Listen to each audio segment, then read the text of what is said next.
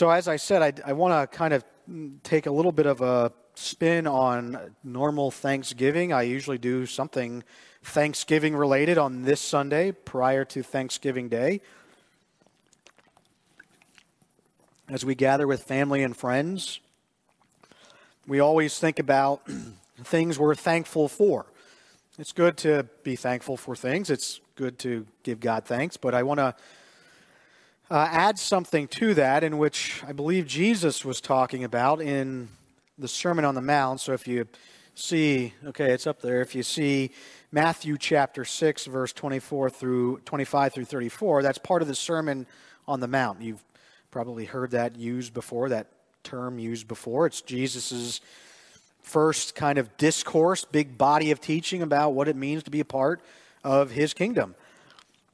And I would suggest to you that if we live the way that Jesus described in Matthew 5 through 7, we will live this abundant life.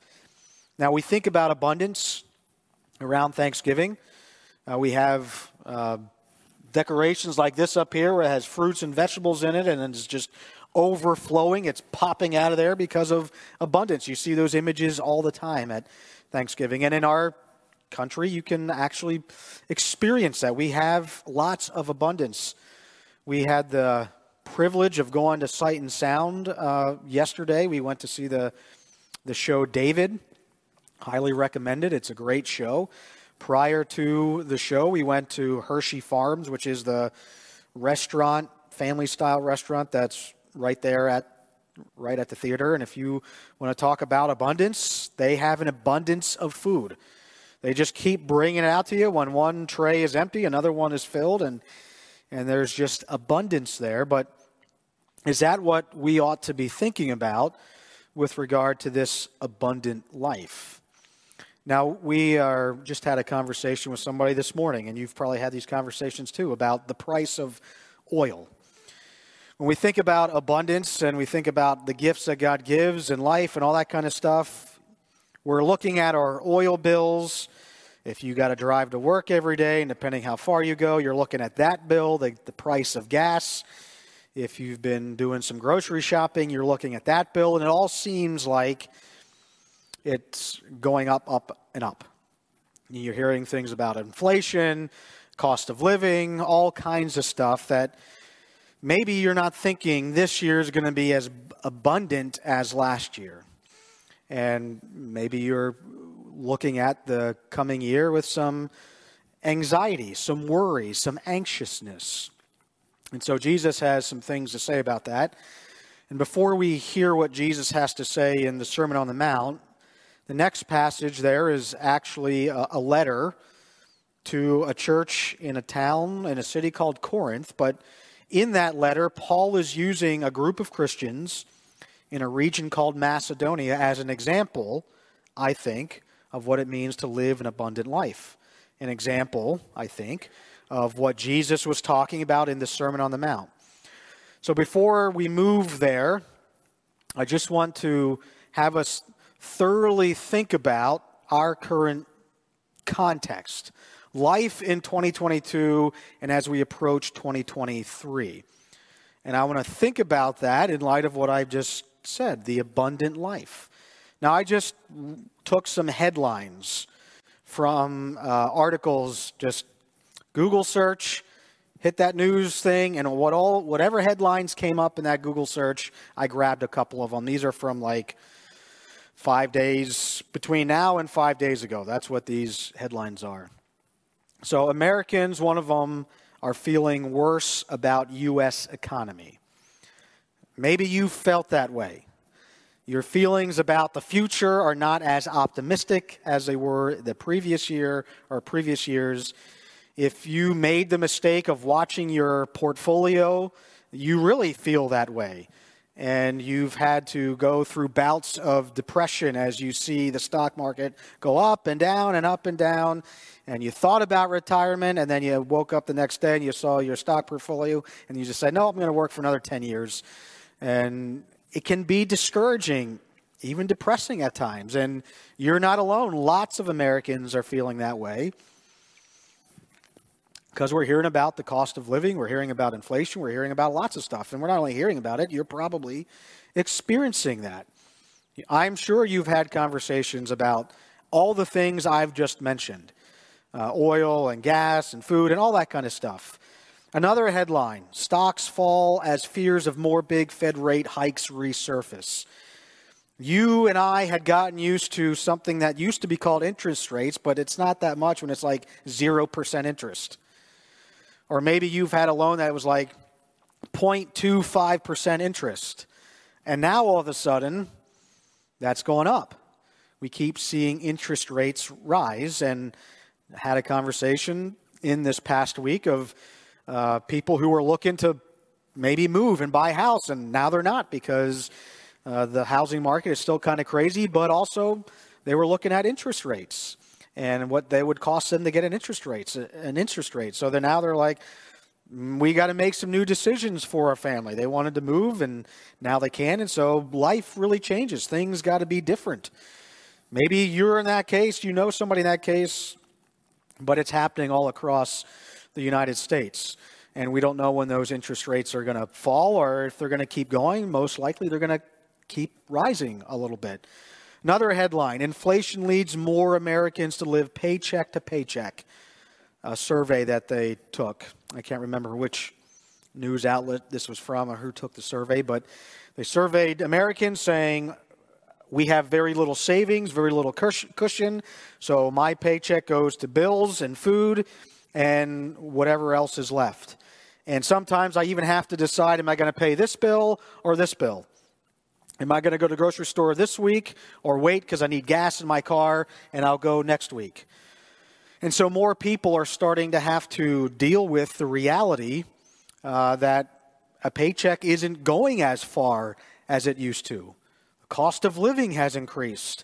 We're not getting a check in the mail every other month from the government now it's starting to become a little bit more real. We're starting to feel those reverberations of what happened in the previous two years with uh, the pandemic. And now inflation is leading to more people having to make tougher decisions about their finances, about not just am I going to buy that luxury item, but am I going to pay this bill for heat or am I going to go to the grocery store? Am I going to do this, what I got to pay for my kids? And I got rent coming up and uh, I got to drive back and forth to Reading every day. And there's a lot tougher decisions at times. And it's really starting to hit home when it's hitting our food and fuel prices. This was a headline from somebody they interviewed that said, it's like living in an igloo, their house. They have to, they can't afford to continue to heat their home because of the kind of heating that they have, and so they turn the heat down. And, you know, you're basically trying to heat the place so the pipes don't freeze, and you're having to make tougher decisions. Now, again, this was something that maybe we hadn't thought about the previous two years, but when it starts to hit these real items, real life survival type stuff, it, we start rethinking some things. I remember this past summer, we were on vacation in New Jersey. We go to Long Beach Island in New Jersey. I went to the market that's there and uh, on the island, and I went to buy some butter, four sticks of butter. Cost me seven dollars. Four sticks of butter. I'm like, you've got to be out of your mind. I was like, I'm gonna. And I'm like, no, Jesus, help me. It's just butter. I I'm gonna pay for it, but and that's not good. If you are Pennsylvania Dutch, butter is something you survive off of. You can't survive if you don't have butter in just about everything. So now we're going to the grocery store and we got to figure this stuff out. And I'm putting myself, I, I do read world headlines. I am global ministries director, so I feel like I got to know what's going on in the world. So I do look at stuff going on in the world. And if you live in Ukraine right now in a war torn area, half of the country doesn't have power. And Ukraine, this time of year, is as cold as, as this or colder. And now you're living in a country where half of you don't have power to heat your home. So now you're like, well, Ted, I'm really glad I came to church today. You were singing those wonderful songs, and now you've done a great job at depressing me. Thank you. I really feel thankful now. Well, I'm saying all of that because Jesus still says we can live the abundant life in the midst of that. There are Christians who live in Ukraine. Some of you supported them when we uh, gave towards that Ukraine crisis fund that happened immediately following the onset of war and provided for people. In the midst of being in a war torn region, Jesus says you can still live the abundant life because when we think about abundance, Jesus isn't talking about the same things we often think about. And we don't know what the future holds. I don't know what 2023 is going to look like. Cost of living was 8 some percent this year. Who knows what it's going to be next year? Who knows how, how long inflation is going to be around? All these questions we don't know about cause us to think sometimes and rethink this idea of abundance, generosity, thankfulness. And so it's in light of all that that I want to read for you what Jesus says in Matthew and share with you an example that actually happened with Christians in Macedonia and want to suggest to you that that's how we're to live also. And so, thanksgiving is not simply being thankful for what we have, but actually, Jesus is going to point out being thankful for what we can do for others as well. So, in Matthew, Jesus is, as I said, given this discourse, his first one. We call it the Sermon on the Mount. He's in in chapter 6, he's talking about devotion to God. So chapter 6 begins with giving to the needy, followed by prayer, and then followed by fasting. And if you were a devout Jew, you showed devotion to God in those three ways, primarily. That was the way in which you showed devotion to God. But Jesus says because people were making it all about the show. See how much money I gave, see how much I pray, see how thin and sickly I look because I'm fasting. Jesus says it's not about what's going on the outside, it's about what God's doing in your heart, in your life, inside here. And so Jesus says, don't be like, and he calls them hypocrites. But rather than being like them, and then he points out how you're supposed to give to the needy and pray and fast. Because he says your reward is in heaven. And he continues in Matthew chapter 6 and verse 19 to talk about those treasures that are in heaven. These acts of service, this devotion to God is actually storing up for you treasure in heaven. The abundance that we want is not all the stuff that we have, but it's actually related to our devotion to God. And Jesus says, it says, and if you're looking at the screen, it says, therefore. So Jesus is saying, therefore, after he's just said everything that I just shared with you, because all of this is true. He says, therefore, I tell you, do not worry about your life. Now, that's a pretty tall order, Jesus, not to worry about our lives. And Jesus takes something that's very natural to survival for every single human being. Therefore, I tell you, don't worry about your life, what you will eat or drink, or about your body, what you will wear. Is not life more than food and the body more than clothes? He's drawing off of what he's just said about our devotion to God and where those rewards are stored. The stuff that we're doing is more than just this life. The abundant life that we're living really has a lot of a lot to do with our connection to God and life in Jesus' kingdom. He is when he's saying therefore, he's talking about Matthew chapter five, where we see the Beatitudes and uh, being salt and light and the way we're supposed to live in this kingdom. Life is more than just the stuff, it's even more than just our own survival. So Jesus says, Therefore, I tell you, do not worry about your life Look at the birds of the air. They do not sow or reap or store away in barns. And yet your heavenly Father feeds them. Are you not much more valuable than they? And he says, Can any one of you, by worrying about your life, where your food, drink, clothes, shelter will come from, add a single hour to your life? Jesus is asking a rhetorical question there. We can all probably answer that in our head. We know that answer. He says, And why do you worry about clothes? See how the flowers of the field grow? They do not labor or spin. Yet I tell you that not even Solomon in all his splendor was dressed like one of these. If that is how God clothes the grass of the field, which is here today and tomorrow is thrown in the fire, will he not much more clothe you, you of little faith? It's an important part. It takes faith to actually live this way, to believe these things. So do not worry, saying, What shall we eat? or what shall we drink? Or what shall we wear? Basic necessities of life. For the pagans run after all these things and your Heavenly Father knows that you need them. But seek first His kingdom and His righteousness. So, if we're not supposed to worry about that stuff, Jesus, what are we supposed to do? How do we not worry about all those things, Jesus? Verse 33 is His answer Seek first His kingdom and His righteousness, and all these things will be given to you as well. Therefore, do not worry about tomorrow for tomorrow will worry about itself. Each day has enough trouble of its own. Jesus is talking to a group of people there that life was, in a lot of ways, about survival. It was not as easy to simply survive as it is now. None of us, when we go home tonight, are probably going to be hungry.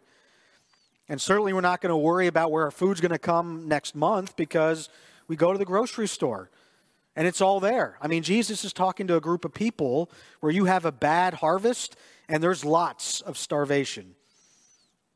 There's still people that live that way. If you live in Ethiopia right now, and there were, is a war torn country as well, there's been a great famine. Lots of food that is not being distributed, lots of help that was sent there that is not being given, and people are starving. And you're wondering to yourself, God's telling me that I'm not to worry about where my food's going to come from. In the midst of all that we experience in this life, Jesus is still telling us we can live the abundant life. And he says, How does this happen? How is this possible? And Jesus tells us to seek first his kingdom and his righteousness.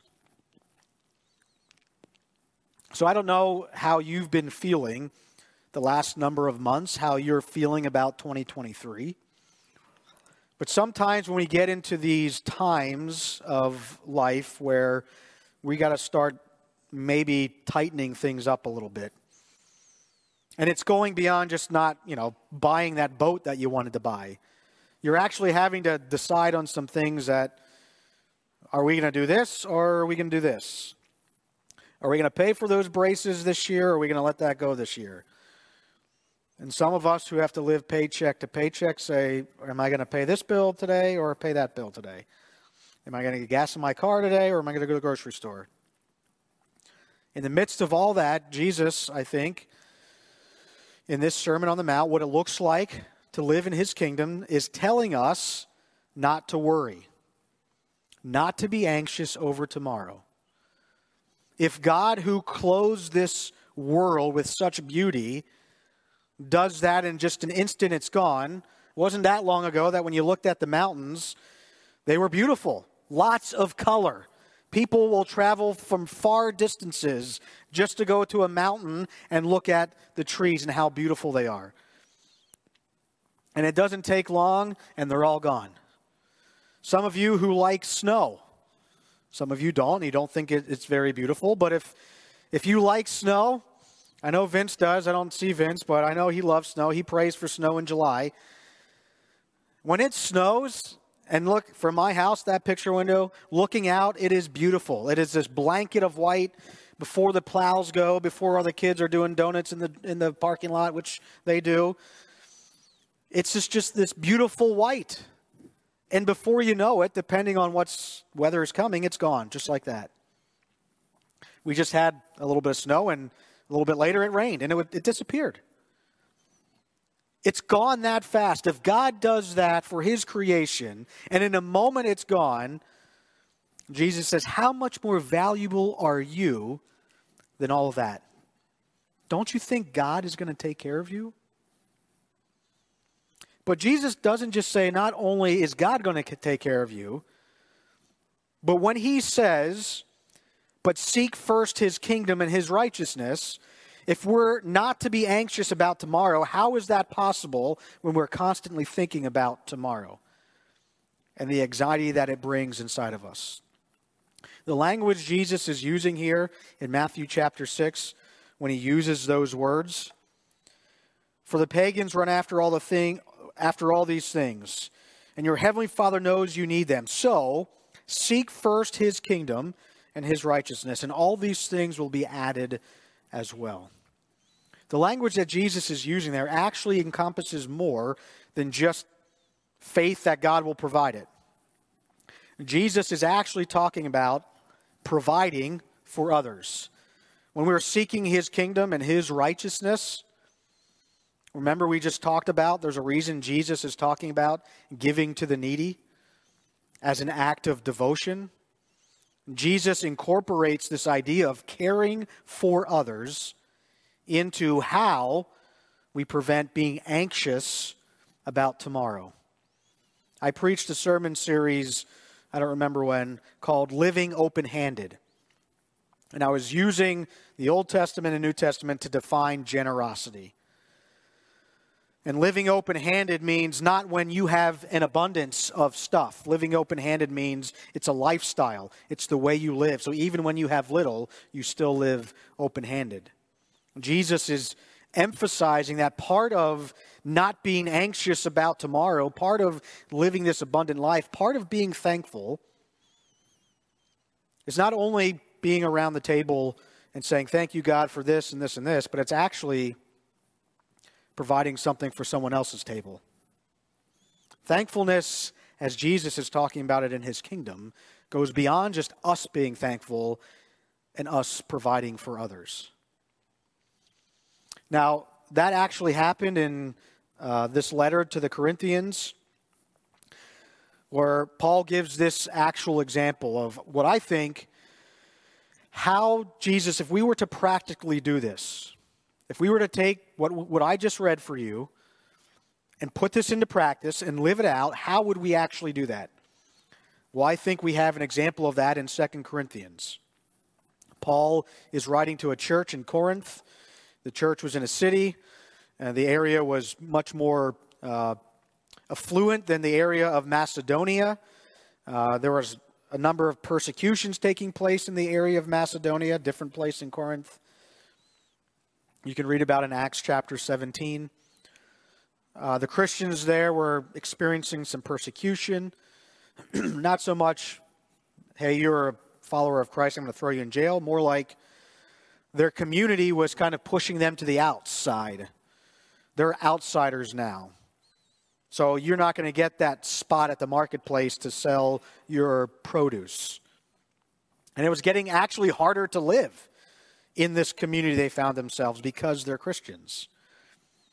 And so, in this area of Macedonia, it's becoming very difficult to survive, to live. And so, Paul uses those churches in that area as an example for this church in Corinth. Chapter uh, 8 of the, this letter, the second to this church in Corinth, says, And now, brothers and sisters, we want you to know about the grace that God has given the Macedonian churches. So here's the example, I think, of Matthew chapter 6, lived out in real life as followers of Jesus. Paul says about these Christians in Macedonia, remember, this is being written to a church where there is abundance and some affluence. In the midst of a very severe trial, their overflowing joy and their extreme poverty welled up in rich generosity. So there's a few words that don't belong together in that, that verse. Severe trial and overflowing joy. That doesn't belong together. I don't know why Paul said that. When you think severe trial, is your natural response overflowing joy? No. And yet, these Christians experienced a severe trial with overflowing joy. Two other words that don't belong together extreme poverty and rich generosity. You wouldn't put those two words together. You don't think about rich generosity and extreme poverty. The person who was doing footnotes in my study Bible, the translator said, you could also translate verse 2 in this way The Macedonians' exuberant joy and rock bottom poverty combine to overflow in lavish generosity. You don't think about rock bottom poverty in lavish generosity. Those two words don't go together.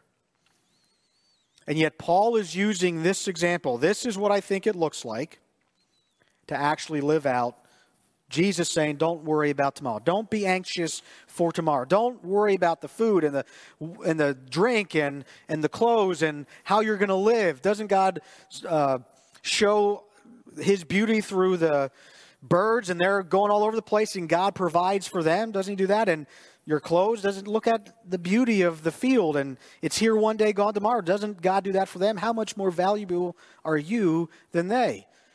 And these Christians in Macedonia are like, yeah, that's true.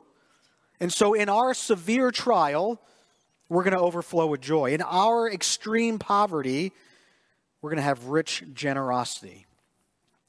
For I testify that they gave, this is Paul saying, he experienced this, they gave as much as they were able, even beyond their ability. See, everywhere Paul went as a part of his missionary journey, he was collecting funds to take back to Jerusalem. There was a lot of poverty back in Jerusalem. There was a lot of struggle back in Jerusalem with people who were Jews that became Christians. Many of them, their families would kind of disown them, and they're destitute. I used that example in Nepal. When you leave a Hindu family and you become a Christian, your family can disown you and not provide for you. The next day, you are looking for where your next meal is going to come from. Where is it going to come from? Well, Paul was going to all these churches, collecting an offering to take with him back to Jerusalem. As they are praying, God, provide for us. God, help us to have faith that you will provide for us. Imagine what it would be like when Paul shows up with this huge sum of money to say, hey, we're going to be able to feed you and your family. So Paul goes to this place where they don't have much, rock bottom poverty, and very severe trials. And he says they gave as much as they were able, even beyond their ability, entirely on their own. They urgently pleaded with us for the privilege of sharing in this service to the Lord's people. I think that's basically saying I can see Paul going there. Paul seeing there's a lot of problems at this church and these churches in Macedonia, and they don't have much. So maybe Paul would be like, look, if you can't give to this offering that we're going to take with us back to Jerusalem, that's okay. Don't worry about it. They're in rock bottom poverty. If I went to Nepal, I wouldn't ask them to give lots and lots of money for all of us. I could see Paul doing that same thing, and yet they pleaded with him that they would be able to give. We want to help. We'll probably never meet those people, but we want to help them part of our generosity, part of living this abundant life, part of being thankful is not just about us, it's actually about other people. And so they gave beyond their ability, more than that they could actually give, and actually they exceeded Paul's expectations of what they could give. And all these things, Jesus said, will be added unto you. Because the treasure that you're storing up is not how big your bank account is, it's our devotion to God and our acts of service to others. That's what Jesus is telling us. This thankfulness is more than just our lives, it's actually for other people. And the Macedonian Christians actually did it. They lived out Matthew chapter 6, the verses that I read for you. They exceeded our expectations, Paul said. They gave themselves first to the Lord and then by the will of God also to us. And it wasn't just financially that they gave. Hey, here's this offering we want to give to those Christians. When you traveled in Paul's day, you got put up in somebody's house. You went to somebody's home and they provided for you. And oftentimes, and because hospitality was a big part of this, they kind of impoverished themselves to feed you. We were saving this to feed our family next week, but Paul just showed up. He's got to eat. In the countries that I go to, that's what happens.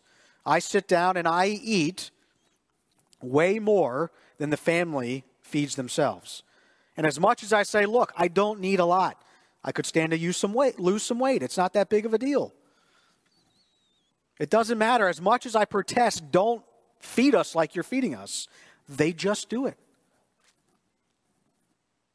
This is their way of being thankful to God. Their thankfulness to God actually translates in giving, generosity.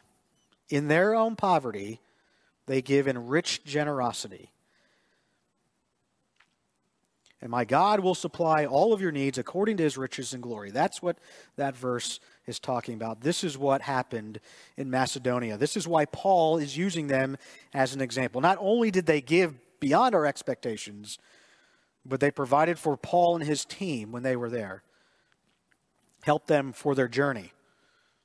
You know, they needed food. They weren't going to the supermarket and buying food. They needed to be supplied by somebody. In their rock bottom poverty, they lavished generosity on Paul and his group. And they did so on those Christians that they'll never meet in Jerusalem. Matthew 6 being lived out. So we urge Titus, just as he had earlier made a beginning, Titus brought a letter to the church in Corinth to bring also to completion this act of grace on your part. He's talking to the church in Corinth now. He's reading this letter, well, to all of us. Paul's giving us the example of Macedonians, and now he's saying to the church in Schuylkill Haven, bring also to completion this act of grace on your part. But since you excel in everything, in faith, in speech, and knowledge, in complete earnestness, and in the love we have kindled in you, see that you also excel in this grace of giving. And this, I think, is connected to exactly what Jesus was saying in Matthew 6 living an abundant life. I believe that will happen if you follow Jesus' teachings in Matthew 5 through 7 and obviously the rest of Scripture.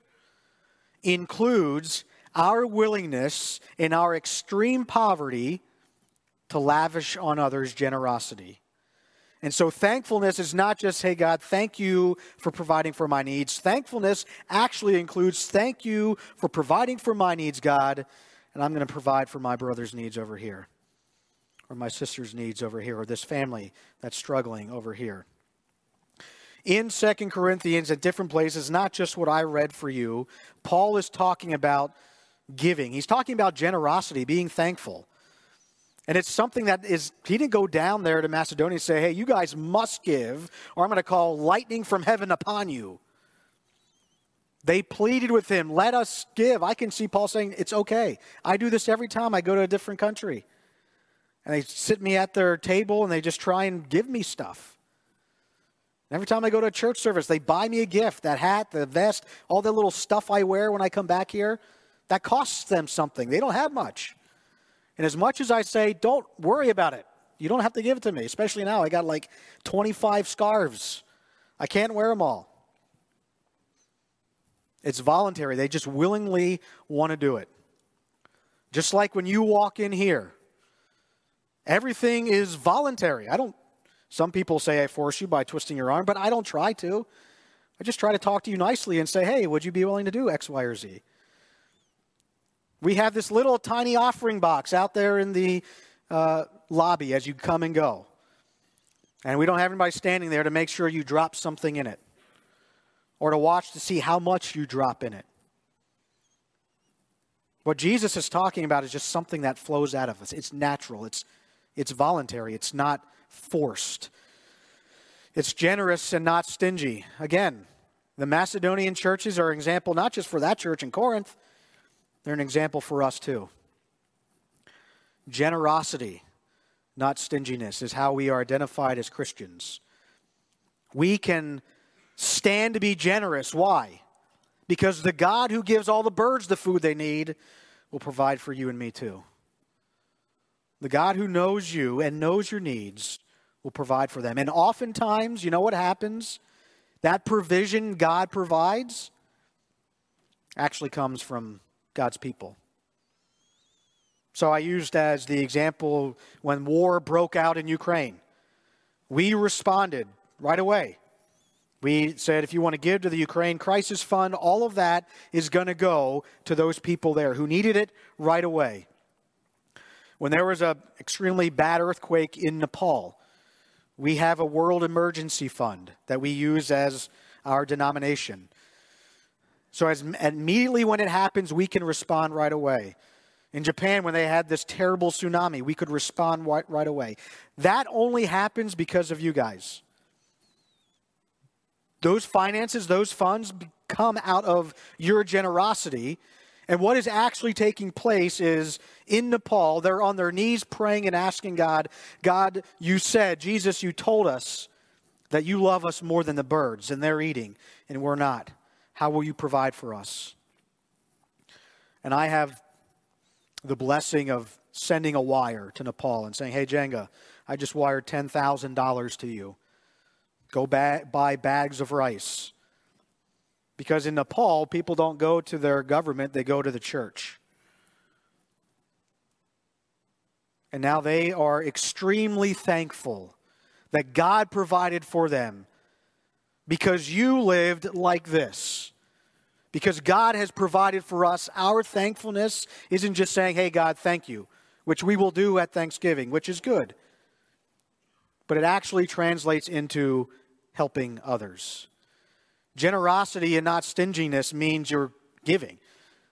Thankfulness has to include doing something with the stuff that we have. There's some people that I talked to at Grace Church that I said, I might as well put a cot in this building and an office for you because you might as well be staff. Because they're just here all the time. Lots of stuff that happens that I could not do, that God just uses that person to be generous with their life. And they give a lot. They're not stingy with their finances, their time, or what God gifted them, their abilities and skills and their talents. Thankfulness includes these things. And it's not pulling teeth to make it happen. The example, again, is the Macedonian church. They pleaded with us. Paul's probably saying, Look, you have nothing. Why are you making this such a big deal? They pleaded with us. They were enthusiastic because they actually believed what Jesus said in Matthew 6. Man, it's amazing what happens when people actually live that out. And Paul was doing this to all the churches. And it was on a regular basis.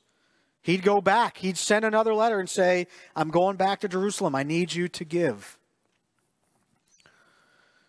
So when we think about thankfulness, I don't want us to simply think about, God, thank you for the stuff I have. Thank you for life this day. That is part of it. Certainly, it is part of it. When you sit around your Thanksgiving table, with family and friends, you're probably going to say stuff like that. But I think Jesus can broaden our view of thanksgiving, thankfulness.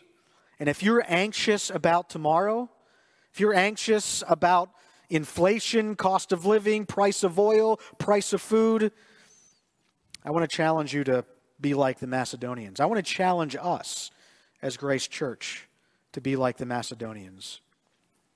When you give here, you're already doing this. The only reason I can send $10,000 to Nepal when the earthquake happens or to Mexico when COVID hit and there was lockdown and all these pastors were without a daily wage. They're used to living paycheck to paycheck, but now they can't even go to work. The only reason I can do that is because of you guys. Because we're willing to give. Out of our abundance, God enables us to give. And now that abundance, we're kind of rethinking as we think of inflation and cost of living. Should that be reason for us to be anxious about tomorrow and become stingy?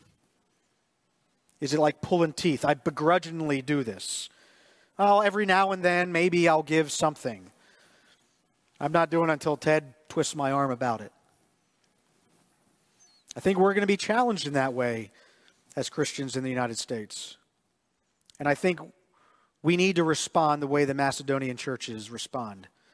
I've already had a phone call about oil. I can't afford to put oil in our tank. Family, children. I said, okay, Grace Church can help. When you give at Grace Church, you enable us to do that kind of thing. Now, because of the culture we live in, we're very prideful. We don't want people to know that. I understand that, so I don't tell you all the people that you help. Somebody needs furniture, and we help them with furniture. Somebody needs help. You did this for Church Left the Building. They can't rake their leaves. It's so meaningless, it seems like. You, there's a, a thousand things you could be doing with your time, and you're giving it back to God. Your thankfulness translates into not just me saying, God, thank you for the meal in front of me. Thankfulness translates to, God, who do I know that needs a meal and how can I get it to them? Like I said, we have we do a lot with that little small offering box out there. It's pretty amazing actually. I mean, obviously we have online giving as well. But that giving of your finances goes to do a lot of things here at Grace Church. It goes to help a lot of people. And as we think about Thanksgiving and being thankful, I want us to think about not only what we have, but what God is calling us to do for others. I do have needs that I need to help meet. I do have some folks that are looking for furniture. If you have something you're willing to get rid of, please come talk to me and I can find a good home for it. If you are wanting to help somebody this year, please come talk to me. I can there's a church member that every year comes to me and says, "Here's my envelope. You give this to the person you know is in need." And that person does that every year. They don't want to be celebrated about it. They just want someone to have because they don't. That's what generosity looks like. That's what the kingdom of God looks like. And so there's somebody out there praying today God, I don't know how I'm going to provide for my family this year, this week. And then I get to call them and say, hey, I heard you were in some trouble. You needed some gas money. Well, we're going to fill your tank of gas. We're going to fill your tank with oil. We're going to buy those groceries for you this week. That only happens in response to you, to God's people. And this year, when we think about Thanksgiving, and maybe we're struggling to think about abundance. With abundant living that Jesus is talking about, you don't need lots of money. You just need a heart that's willing to seek his kingdom and his righteousness first. And all these things will be added to you. God who provides for the birds, God who's the one that makes the trees as beautiful as they are, cares way more about you and me. And He will provide for you. If you're in that place, please know God will provide for you. And if you're in that place where you can help with that provision, maybe God's calling you to do that. Whether it's through your time, your talent, or your treasure. If we are followers of Jesus, if we are part of his kingdom, this is what it looks like. The Macedonian church is an example not just for this church in Corinth. That Macedonian church is an example for us too. So when you're with your family and friends this coming week, thankful for all that God has done in your life, maybe you can be thinking about how God wants to use you in somebody else's life. And in that way, actually live that abundant life Jesus is talking about. Let's pray.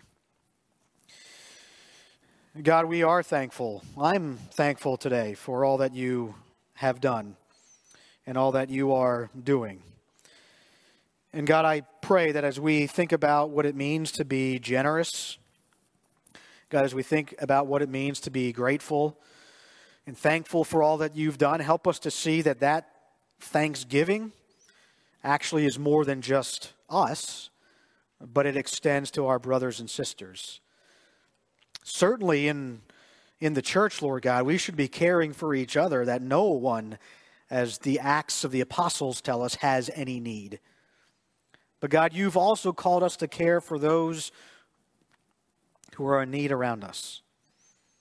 And so, God, as we gather around tables this coming week, Lord, I pray that our heart of thanksgiving might overflow.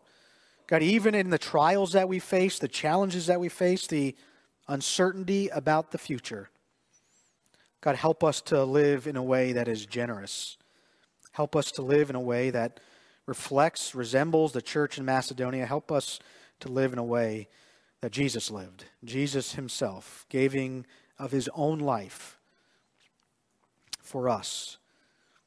God, help us to give to those around us as well. We pray this in Jesus' name. Amen.